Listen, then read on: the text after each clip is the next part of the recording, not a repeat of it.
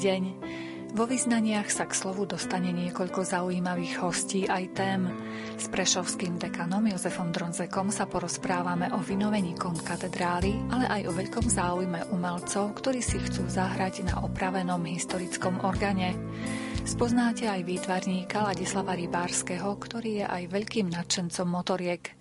Predstavíme vám aj remeselníkov, ktorí sa venujú dreveným výrobkom a porozprávame sa i s reštaurátorom a to o kráse jeho profesie. Vypočujete si aj to, ako sociálny taxík pomáha ľuďom v okrese Košice okolie. Reláciu pripravili zvukový majster Jaroslav Fabián, hudobný redaktor Jakub Akurátny a redaktorka Mária Čigášová. Vítajte pri jej počúvaní. Čarou obyčajných vecí posypalo túto zem po kúskoch si všetko zbieram len tak do šatky. Zaslúži si obdiv viac jak slávnych ľudí sieň. Úsmev krásnej tety s trhou so slivkami z vlastnej záhradky.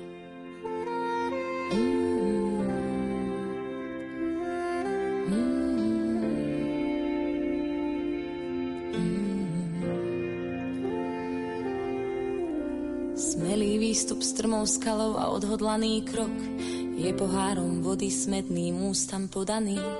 Čerstvý vzduch je balzam našich tiel a myšlienok. Nič na tomto svete nevie tomu zabrániť. To tie majestátne hory a tie vrchy neoblomné zanechali stopy vo mne. Pre lúčne kvety s pivonkami koncert začína keď ich dievča od radosti vie vo veniec. Boh nám stvoril lúky, aby vôňu dali nám, daroval nám život, aby spoznali sme, čo je ľúbenie.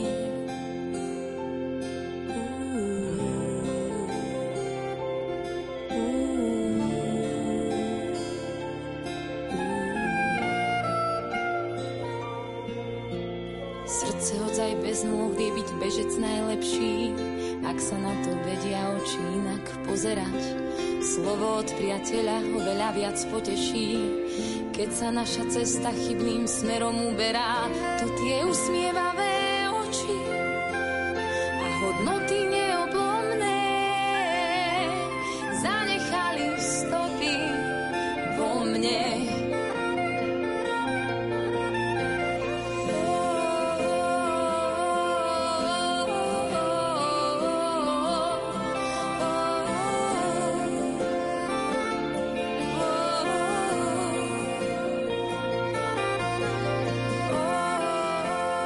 dvoch desiatkách obcí okresu Košice okolie pôsobí sociálny taxík Slovenského Červeného kríža.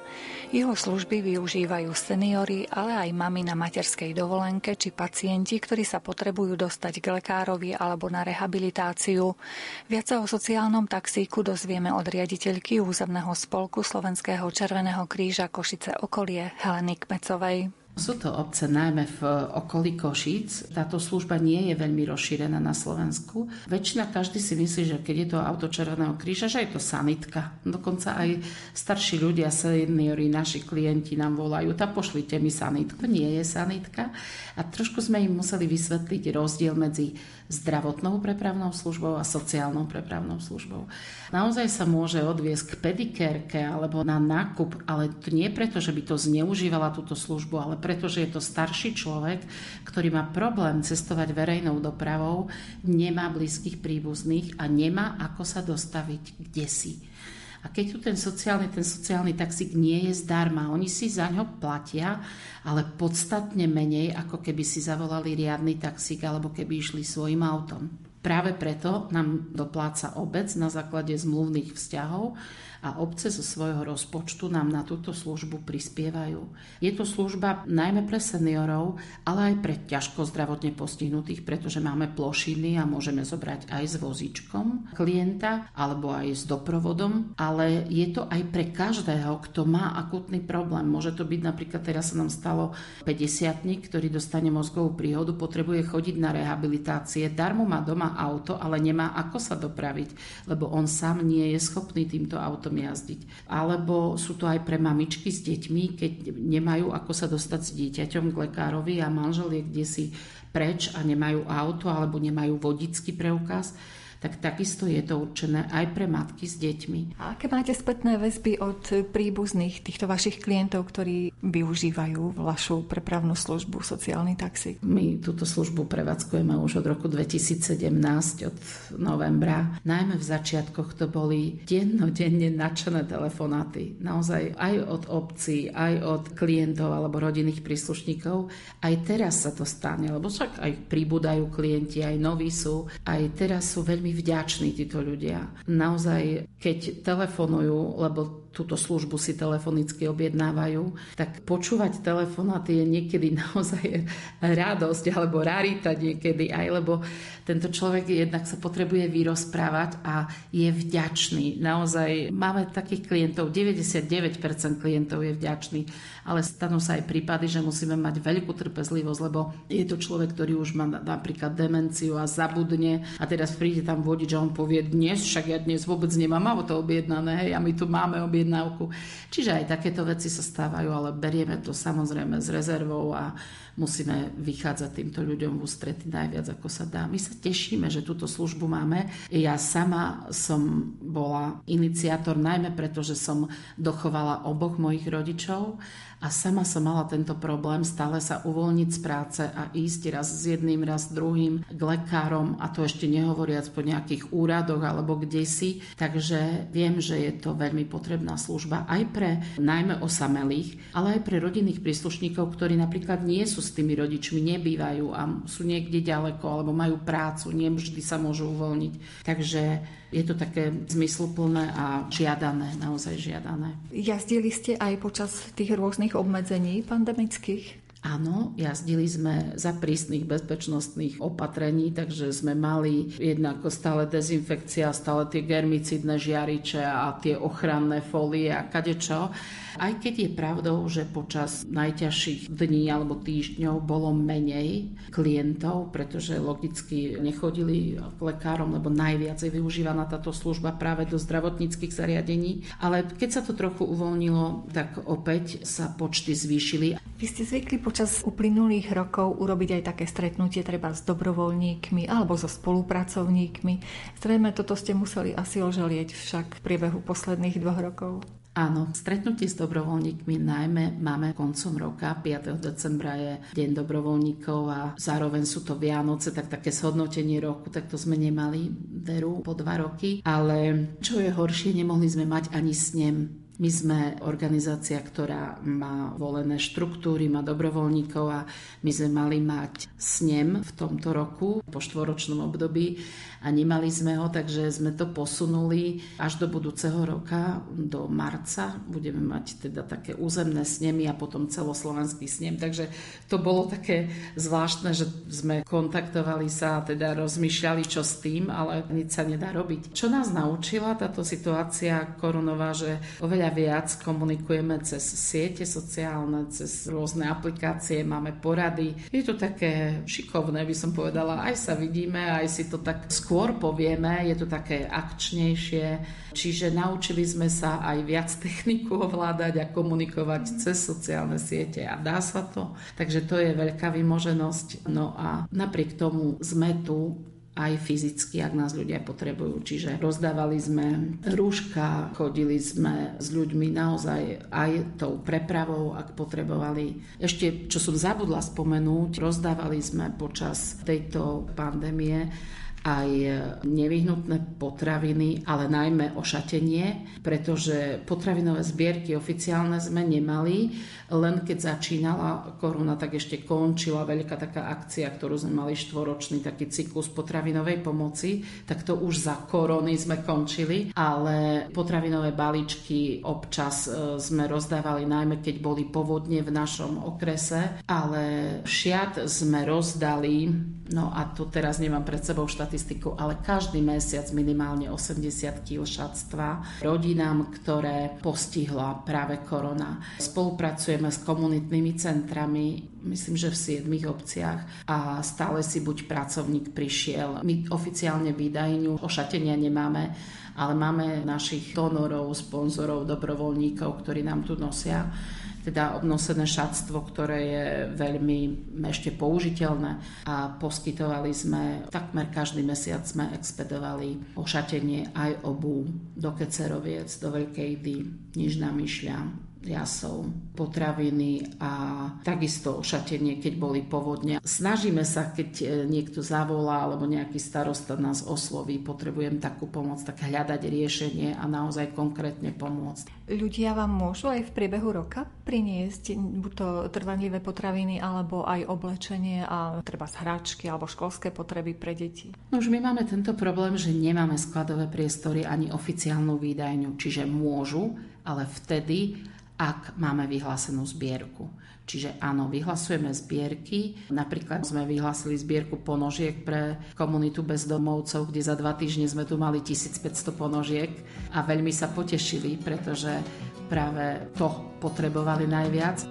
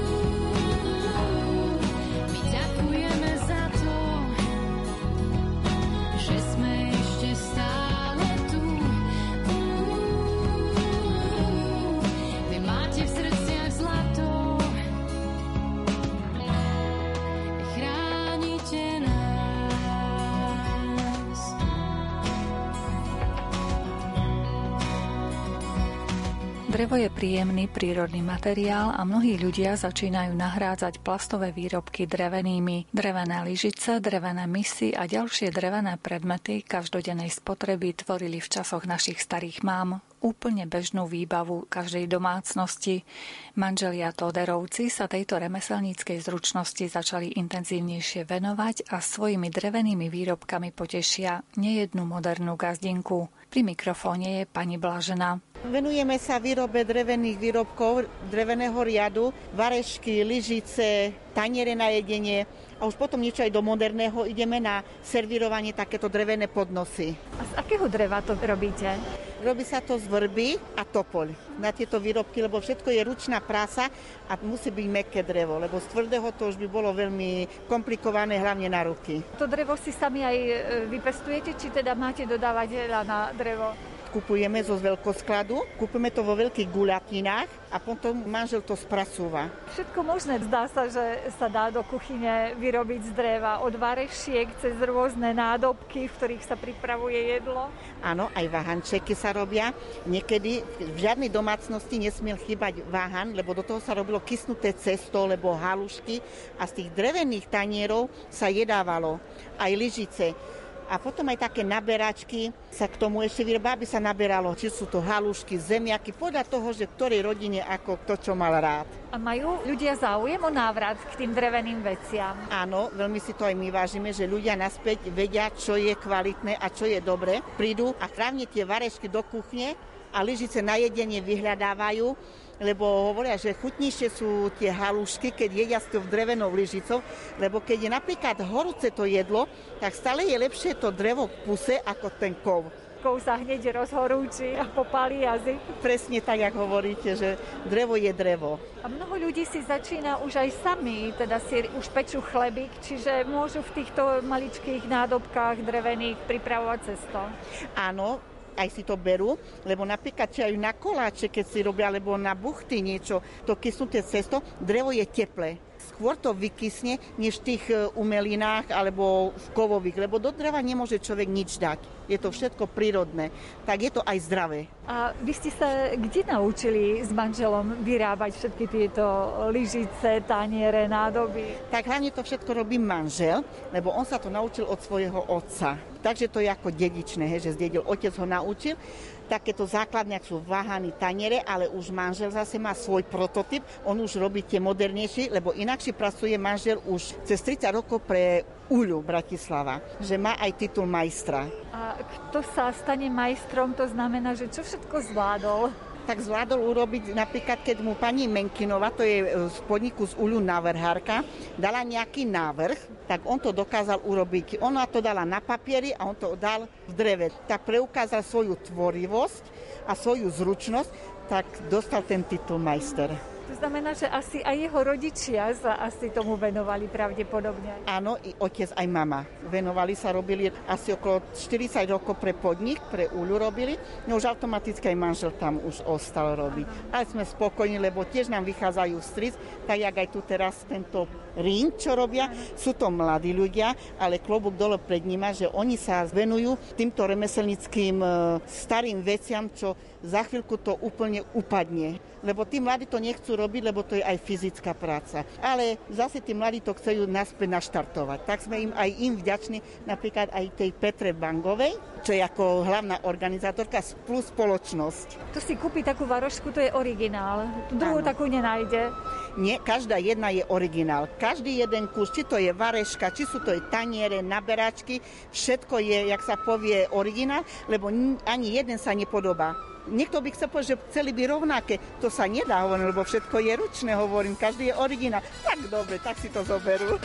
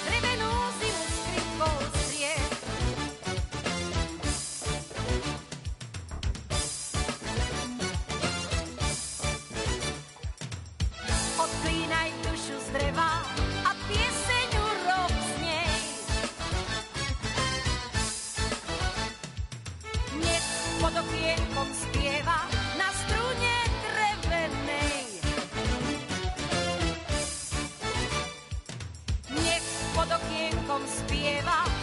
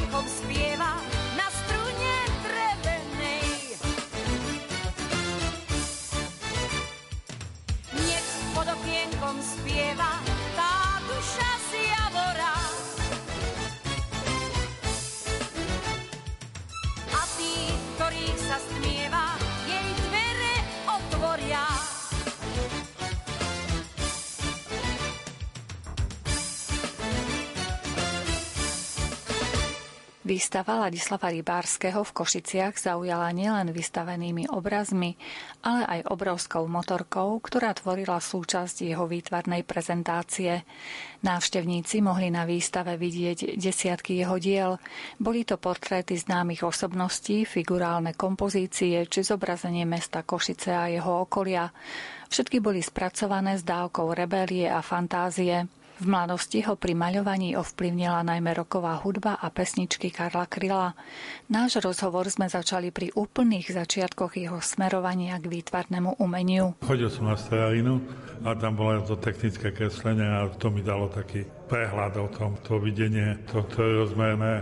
Mali sme takého profesora, ktorý bol fakt taký prísny na nás a asi mi to pomohlo v tom. No. A odtedy som sa začal venovať, preto bolo asi také plagáty v tej dobe tých 70 rokov, tie hudobné skupiny, ako boli iba v niektorých časopisoch a treba zavesiť do doma na stenu niečo na kapelu, tak som si to vymyslel, že som si to namaloval. A potom zistili kamoši, že tiež je to celkom dobré, tak potom som vlastne vyrábal tie plagáty, tie neboli kopírky alebo niečo také, tak som to maloval a som predával a zase bolo na, ako na posedenie s kamošmi, takže to boli také začiatky moje. No a ten motorizmus asi s tým, že môj otec bol mechanik a zase keď sme chceli tak vypadnúť, po škole to bolo aj nejaké peniaze, tak otec hovoril, že poďte do dielny chlapci, tu máte to auto, zoberete, vyberete No a keď sme vybrali ako motor alebo da čo sme spravili mu, tak vtedy povedal, že či si dáme pivo alebo čo. A tak sme si pivo jedno, druhé a ono a to už nejdete nikde, ste vypili tri piva. Tak potom väčšinou sme povedali, že, že ne pivo, si vypad nás a potom sme išli tak nejak na diskotéku. Tak to sú asi také tie roky 70. keď som bol ešte mladý a pekný a sme behali po Košiciach. No a potom život sa tiež zo zahrával, lebo som vyrastal medzi takými priateľmi a kamarátmi, ktorí nám nebolo jedno, jak tu žijeme. A tá okupácia nás poznačila, my sme, mali sme iné predstavy o živote a sme mali aj informácie, počúvali sme Slobodnú Európu, čítali sme knihy, časopisy kamarátov a sestra, kde žila vonka, nám posielala tie najnovšie pečky niektorých rokových kapiel. No a to sme počúvali a to nám nedalo, že ako musíme to tak žiť, ako ten socializmus nás dosť ubíjal aj tom, tým oblečením, tak sme sa snažili byť troška iní. Nevedeli sme zapadnúť tu, tak sme hľadali stále dačo nové a tým pádom aj tí ľudia nás pozerali aj v škole. Aj. Takže mám niektorých kamarátov, ktorí ako nedoštudovali, lebo z toho titulu, že sa im nepačilo ako režim v škole a odišli zo školy, nedoštudovali. A ja som mal to šťastie, že som aspoň strednú školu doštudoval, na vysokú školu sa dostal síce, ale som povedal, že už ten ako, to nie je pre mňa. No ale potom sa stalo to, že raz sme sa tak stretli na 9. maja a neviem, koho to napadlo, alebo také to bolo spontánne, že sme videli černú zastavu. Mali sme na krku kríže no a sme vlastne protestovali proti tým oslavom 9. maja a vtedy sa nás pýtali, že čo robíme. Nikto nám zatiaľ nevysvetlil, že čo máme oslavať, či ten 9. maj, alebo tú okupáciu. Stále sa jedná o ten istý systém a máme tu niečo oslavovať, no tak vtedy ako nás poštvali EŠTB a nás zatvorili pár kamošov. Niektorí jasne, že skončili aj so školami, my sme si odsedeli pár mesiacov a potom nás prepustili vlastne len na to, že zase zasiahla taká, taká moc. Ani sme nevedeli, že niektorí rodičia našich kamarátov vlastne boli tam zapletení tiež a nechceli, aby ich deti ako boli, ako na nich bolo pozerané, že sú vlastne tej výtržnosti zapletení, tak čenie výtržnosti vlastne v tom proteste, tak robili z nás výtržníkov, alkoholikov a nás prepustili, tak potom som išiel na vojnu. Potom som dlho pracoval v železiarniach, oceliarni a sem tam som sa venoval aj tej malbe, ale tej strelárine som sa venoval stále, ako motorky ma bavili. Som jazdil na motorkách, prešiel som aj celú Ameriku zo Chicago do LA, celú 66, na konci som sa vysypal, takže som rozbil motorku, ale boli to pekné časy. No a potom som sa rozhodol, že začnem tie motorky opravovať a venovať sa tomu, tak potom som si kúpil tie dvoch veteránov. Sú to Dnieper 750 a 650 sú to BMW motory, to pôvodné teraz BMWček a si to skopírovali. No tak jednu som už opravil s tým, že čo vtedy som tu mal na výstave a už je na veteránskych číslach a tu ešte stále sa snažím opravovať, ale venujem sa teraz vlastne vytvarnej tvorbe a tak neviem to zladiť. Raz robím to, raz to a teraz ma baví iné. ateliér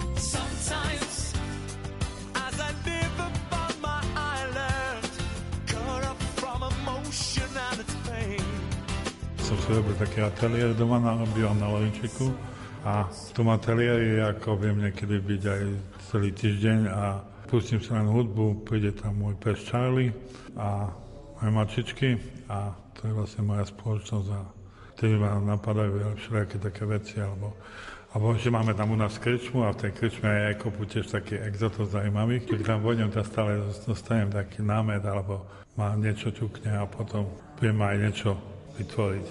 No tá výstava bola naozaj veľmi zaujímavá, hlavne tou motorkou obrovskou, ktorá tu bola vo výstavných priestoroch.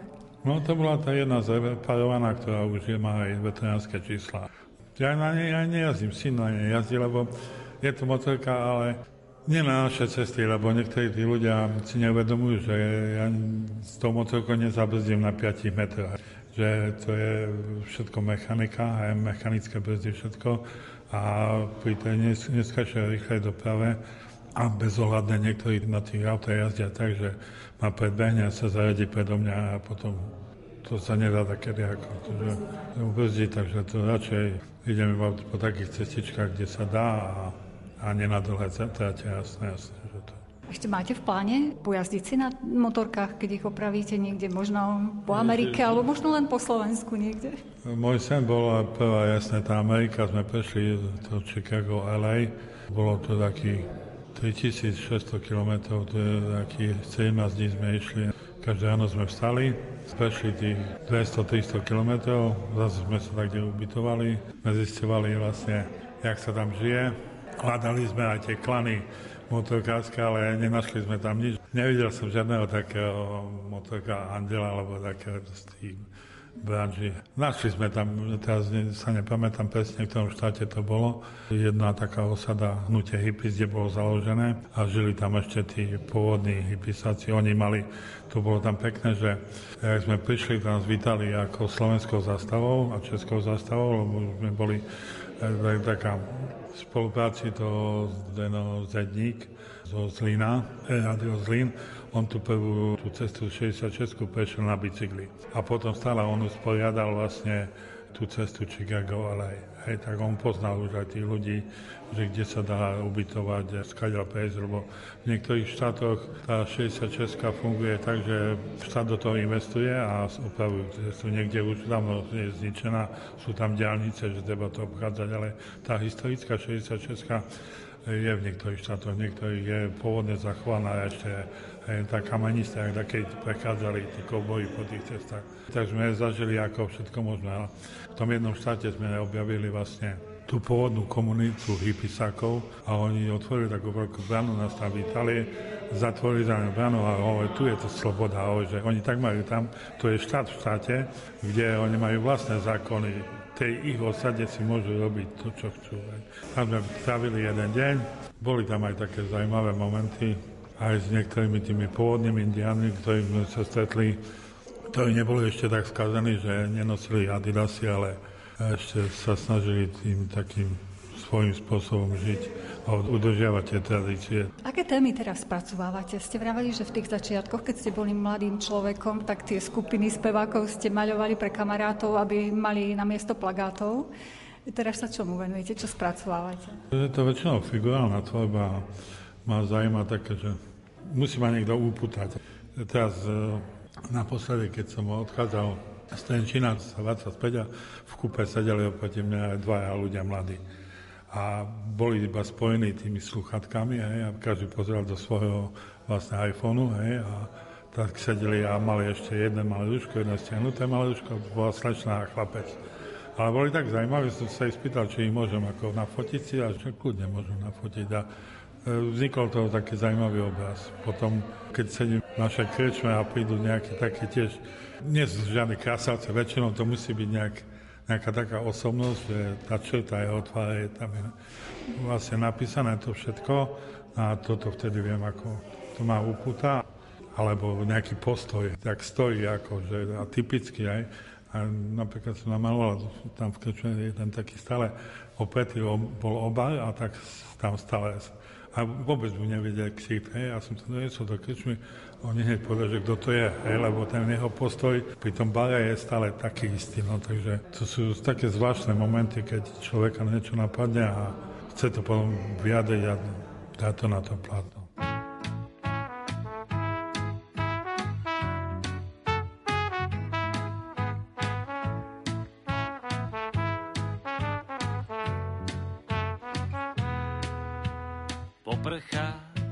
Naše hriechy. Naivita nekonečná, že dá sa chodiť s niekým.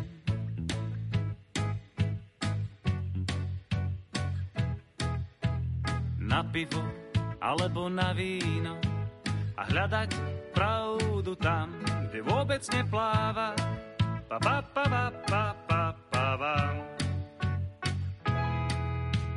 Sláva pre všetkých ľudí, čo dávno vedia nájsť odpoveď.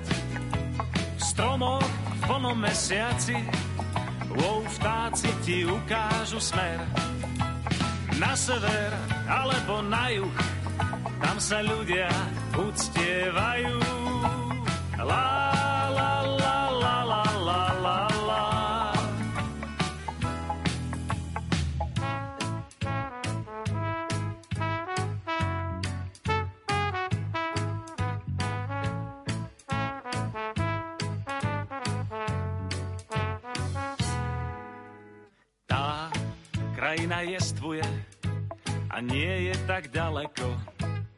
každom z nás, tak púsme ju von. A stane sa šampión v pokluse života. Pomaly ustúpi ľudská potopa. Pa, pa, pa, pa, pa, pa, paráram.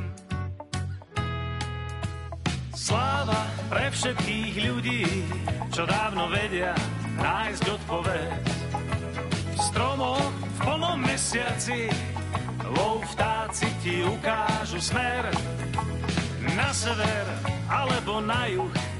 Tam sa ľudia uctievajú. La,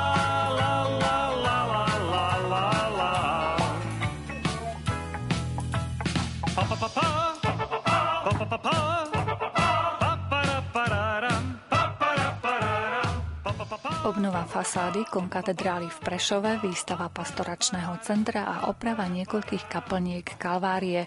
To sú úlohy, ktoré stoja pred farnosťou svätého Mikuláša v Prešove. Viac podrobností sa dozvieme od dekana farnosti Jozefa Dronzeka. Začali sme robiť fasádu, čiže sme začali z tej strany severnej. Už sa to tak preklenulo na západnú stranu. Takže do konca mesiaca by mala byť fasáda urobená, reštaurovaná okrem veže na väžu zatiaľ nie sú financie, keďže väža je samostatná taká jednotka a na ňu sú naviazané aj také reštartovské práce na kamenné články. A robíme to aj preto, lebo v poslednom čase sme opravili vitráže v konkatedrále, aj tie kamenné ostenia kolo okien. Tak to sme reštaurovali znútra, zvonku, je to jedno úžasné, krásne dielo, tie vitráže sú super tak už takto tak sa pýtalo samo, že treba robiť fasádu, takže sme sa pustili do fasády v tomto roku, čo chceme dokončiť. Momentálne prebiehajú aj reštartovské práce na nepamiatkových dvoch oltárikoch, a opravili sme aj nedávno, reštaurovali oltárik svätého Jozefa. A toto isté, čo sa stalo pri orgáne, sa stalo aj tam, že keď robili prieskum pamiatkársky, tak zistili, že pôvodná farba tých oltárov vôbec nie je taká, aká je. To je taká tmavo-zelená, taká baroková, ale boli čierno-zlaté tie oltáre. Až okolo 1902 možno v tom období boli premaľované zelenou farbou, takže sa vraciame do tej pôvodnej zlatočiernej farby. Tak toto sa reštauruje. No ale najväčšia výzva, ktorá nás čaká, je výstavba, ak tak to môžem nazvať, pastoračného centra Božieho milosrdenstva v časti Šidlovec. Je to jedna časť v Prešove smerom nad Sabinou, kde vyrastá jedna nová štvrť, zhruba už tam 5000 ľudí býva. Máme tam jeden cirkevný pozemok a svätý otec František pri návšteve v Kočice nám poženal základný kameň. Tak to je tiež taká výzva zatiaľ. Prebiehajú jednanie stavebné pre povolenie, projekty sa dokončili, takže toto je tiež taká výzva povinnosti na budúci rok. No a kostol budeme opravovať asi od vidím do nevidím. Čiže ešte je to na niekoľko generácií, Áno. odhadujem.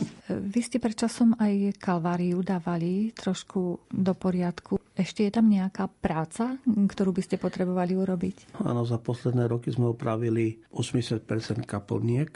Keď si na to pospomínam, tak jedna sa rozsypala, čiže neostal kamen na kameni.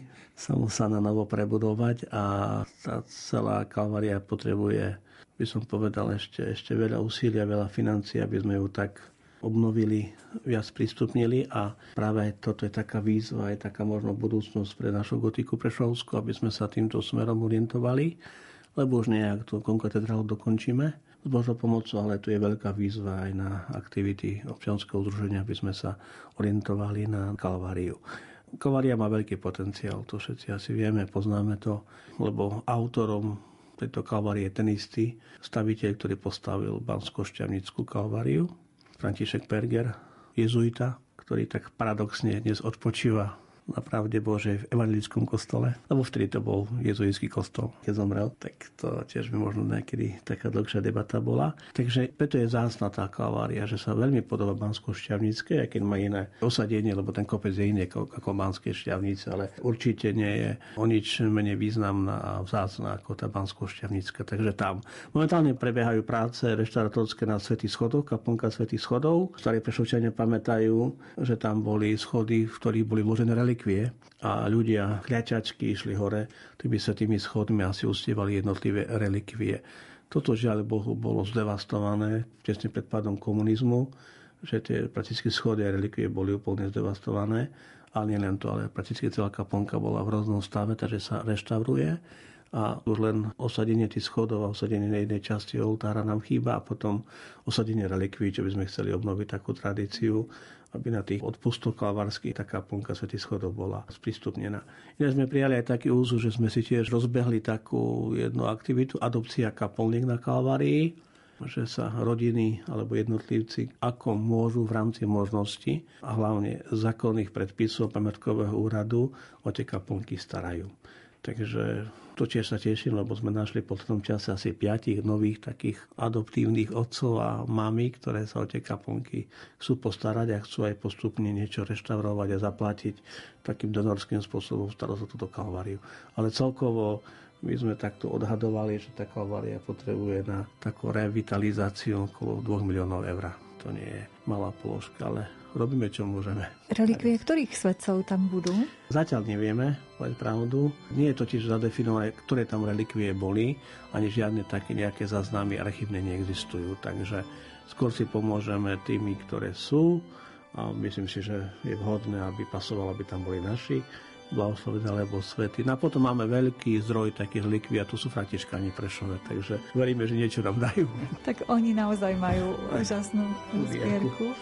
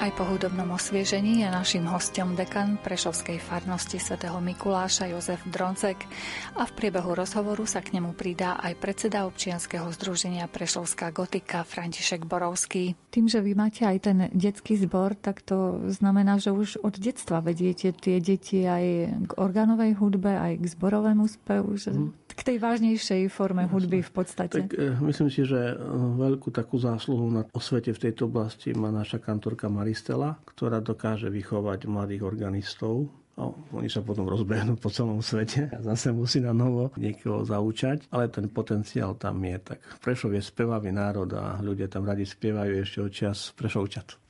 Teraz máte v podstate e, dva orgány. E, my sme to už naznačili v jednej z predchádzajúcich relácií, že uvažujete, že raz ich využijete koncertne, naraz obidva. No, ten náš sen je ten, ako sme vraveli, že by naraz zazneli, respektíve na stredačku je malý, veľký, teda že by dvaja virtuózi hrali len ten menšie musíme dať troška do poriadku. On sa opravil, nakoľko sa dalo, v takej krátkej dobe tiež pán Bisto opravoval, tam sa vymenil mech, naladil sa, niečo sa popravovalo, ale veľká rekonštrukcia tam nebola urobená, čo by chcelo. Ale áno, je taký sen a taká predstava, že možno sa raz tohoto žijeme, že to tak bude. Pán inžinier, vy určite chcete niečo dodať? To, je to veľmi špecifická záležitosť, pretože vlastne tie orgány majú určité omeškanie. Tam, kým prejde ten signál od tej klávesy k tej píšťale, tak je určité omeškanie a dať do kopy dvoch organistov je veľmi ťažké a vzácne. Z okolností ten pán profesor Uhlíš, ktorý je aj krstným otcom nášho orgána, tak e, má syna a s ním dokážu hrať na dvoch orgánoch. Takže ak by sa v nejakej dobe horizontu 10 rokov podarilo opraviť aj ten malý orgán, tak si viem predstaviť, že by takýto koncert mohol byť v tej našej prešovskej konkatedrále realitou. Keď sme mali organové festival asi dva roky dozadu, tak sme mali už prevádzkovaný ten malý orgán. Vtedy sme pozvali na koncert jedného profesora, on učí na univerzite našej katolíckej pôsobí Banskej Bystrici, ale nie je Slovak, myslím, že je z Kanady. Kanadia, z Kanady. Di Fiore sa volalo. No a my sme takou malou dušičkou ho pozvali s tým, že bude hrať na tom malom organiku, o ktorom sme si mysleli, že skolabuje a že to nevydrží. No aj napriek tomu ten majster aj dokázal na tom malom orgáne zahrať jeden úžasný koncert. Tak tam sme si uvedomili, že orgán je jedna vec, ale majster, ktorý na tom hraje, druhá vec. Aj tak sme mali aj takú radosť a bol to jeden tiež pekný koncertík, máme na to hlboké spomienky aj na toho človeka, ktorý bol veľmi milý, otvorený a sme zo pár veci prehodili, prosprávali, takže to bolo také milé pre nás vtedy tiež. A keď sa stretnú obidva činiteľe, aj výborný orgán, aj výborný hráč na orgán? Tak vtedy slzy idú z očí a radosť duše. Kto všetko hral z takých významných osobností na tom orgáne? On, je v prevádzke necelý pol rok, 7 mesiacov. Zoberme si, že bol čas covidu, nejak boli veľké obmedzenie, ale mena vám možno nepoviem, ale viem, že okrem tých, ktorí teraz budú hrať na tých orgánoch, festivale orgánovom, tak veľakrát sa ozve niekto, kto chce prísť vyskúšať. Viem, že v našej dieceze máme aj kňazov, ktorí sú výborní organisti, tak prichádzajú, popýtajú si kľúčiky, vyskúšajú. Jasné, že pri kolaudácii bol aj pán docen Janko Veľba Kovacký, ktorý je známy z našej univerzity a sa venuje tejto téme. A možno aj pán Zborovský byl, že kto konkrétne napríklad jeho oslovil. O ten náš orgán je záujem, pretože on má teraz momentálne 38 registrov a tá jeho charakteristika je veľmi zaujímavá, čo vlastne potvrdil aj polský interpret z koncertu, ktorý sa uskutočnil 6. oktobra roku 2021. Čo je potrebné povedať? ten orgán je svojím spôsobom nový. A on je vzácný tým, že je uložený do dvoch historických skrín, čiže to je svojím spôsobom, tak dá sa povedať, tiež veľmi majstrovské dielo. A on je koncipovaný, ako boli koncipované tie juhonemecké barokové orgány z 18. storočia. Čiže tá charakteristika je takáto a v tých našich kočinách je to veľmi zaujímavé vzácne. Čiže tí organisti, ktorí sa venujú koncertovaniu, tak majú záujem. Takou dosť veľkou prekážkou je ten COVID, pretože vlastne ten vo významnej miere brzdí a limituje takéto podujatia ale vlastne sme boli oslovení Košickou filharmóniou, aby sme išli do spolupráce s nimi, aby sme sa zapojili do organizovania organových festivalov v spolupráci s nimi. Čo samozrejme vec má výhody, pretože oni majú s tým jednak veľkú skúsenosť a tie náklady potom na tých umelcov sú o čosi nižšie, ak prídu a skutočnia tu na 2-3 koncerty počas jednej návštevy, tak samozrejme, že tie náklady sú nižšie. Takže ja si myslím, že ten záujem, nie že si myslím, to v podstate už sa potvrdilo, je veľký. Iba chce to čas. Už viem, že hoď veľa stráca stokrát viac tebe nachádzam a môžem cítiť voľnosť ktorá všetko naplní. Keď budem patriť tebe len, získam všetko, čo len chcem. Všetko, čo mi chýba v tebe mám, ty mi silu dávaš ďalej ísť. Opäť pevnú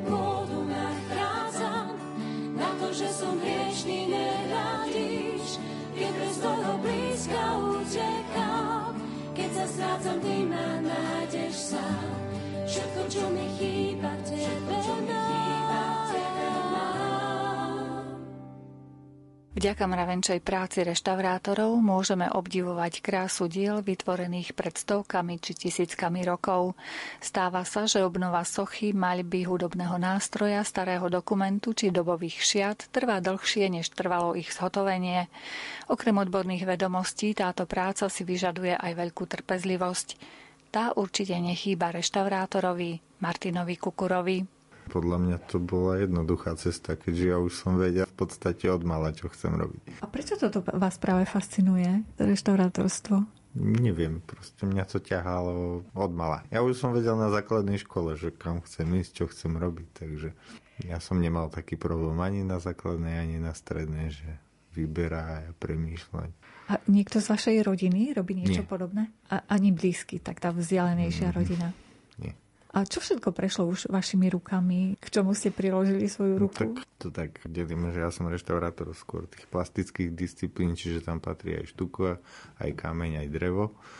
Takže venujem sa všetkým týmto smerom. Tak po škole 10 rokov cca som bol aj v vedúci ateliéru kameňa v oblastnom reštaurátorskom ateliéri v Levoči, čo som mal na starosti ateliér kameňa tam bolo realizovaných množstvo akcií, vrátania, alebo teda hlavne sa venovalo obnove chrámu alebo katedrál Sv. Jakuba Levoči a plus iné mnohé ďalšie akcie a potom už som sa venoval alebo venujem sa reštaurovaniu ako súkromne. Čiže vy aj s kameňom dokážete pracovať? Áno. Čiže materiál si nevyberáte? Tak určuje to samotná pamiatka, ten materiál. A ktoré z tých pamiatok vás tak najviac oslovili? Alebo možno aj najviac na nich roboty bolo? My sme sa stretli v jednej relácii, kde ste rozprávali o orgáne v Prešovskej katedrále, okrem tohto orgánu. To sa nedá povedať. Niekedy aj tie malé veci sú náročné, či technologicky, alebo metodicky, alebo aj také, by som povedal, obyčajnejšie veci, alebo menej významné historicky, ale je to také, no, osobne, čo vás tak nejak zaujme, či už nejakou zaujímavosťou na tom artefakte, alebo takým nejakým vnútorným pocitom z toho, keď to obnovujete. Niekedy je to aj malý oltárik v menšej dedinke, ako a je to veľmi pekná vec, samotné reštaurovanie a aj celý výsledok. A stáva sa vám niekedy, že podľa vás je to vzácnosť, nejaký ten oltárik v dedine a tí ľudia treba za ani netušia, ako majú vzácnosť v kostole? Stáva sa to. A zvlášť, keď niekedy sa aj objaví, že pustí sa človek do reštaurovania a zistí, že vlastne niektorá z tých svoj alebo prvkov alebo je stredoveká alebo gotická zakomponovaná do barakového oltára alebo podobne. Alebo bola pripisovaná do nejakého 19. storočia a počas reštaurovania sa vlastne zistí, že to je gotická plastika, tak určite je to milé a poteší to vždy. A väčšinou sa zameriavate na sakrálne objekty a diela? Alebo sú to rôzne, teda sú umelecké? To rôzne, sú to rôzne. Čiže aj mešťanská architektúra, alebo svetská, tak aj sakrálna. No. Cirkev je najväčším vlastníkom kultúrnych pamiatok, takže ako nedá sa vylúčiť. A v čom je to čaro reštaurátorstva? Myslím, že ten, kto to robí, alebo hlavne koho to baví, tak to pozná. No je to tá záchrana hlavne toho kultúrneho dedictva a vlastne vy prinavrátite tomu objektu alebo artefaktu jeho primárny zmysel a pôvodnú krásu a funkciu, pokiaľ je to možné. A veľakrát pri každom reštaurovaní sa nájdú veľmi pekné veci a obdivujete tých majstrov, ktorí to zhotovili a s akou ľahkosťou a citom im vlastným vedeli tie veci zrealizovať. A stretávate sa s takou patričnou úctou k tým dielam, pokiaľ ide o samotných vlastníkov, či to vlastne nejaké, neviem, od múzea až po cirkvi? Väčšinou, keď dojde k samotnému reštaurovaniu, tak áno, je to tak, lebo je veľa ľudí, ktorí vlastnia kultúrnu pamiatku, ale nepokladajú možno za dôležité alebo nemajú k tomu taký nejaký vzťah, že by pre nich to bolo potrebné to reštaurovať a skôr je to u nich spojené s nejakou finančnou záležitosťou alebo nutným zlom. A je veľa ľudí, ktorí potom sa aj pustia do toho a keď vidia ten výsledok, tak sú aj milo prekvapení a spokojní. A na čom teraz pracujete, keď môžete prezradiť? Momentálne na renesančnej zvonici v Kešmarku spolu s kolegom. Koľko chladných a neútešných nocí prešlo, ani slnko cez deň neprehrialo naše duše. Drevený trám sa nebezpečne nahol a hrdzavá pec na čisto zapadla prachom a tak zmetám na zem spráchnevené drevo a čistím rány. Relácia vyznania sa končí, vypočuť si ju môžete ešte raz v repríze v sobotu o 14. hodine. Pripravili ju zvukový majster Jaroslav Fabián, hudobný redaktor Jakub Akurátny a redaktorka Mária Čigášová. Ďakujeme vám za pozornosť a želáme vám pekný deň. Prečo sme ťa v zime nekrmili drevom, dávno mohlo tvoje telo topiť sa teplom a tak nazriem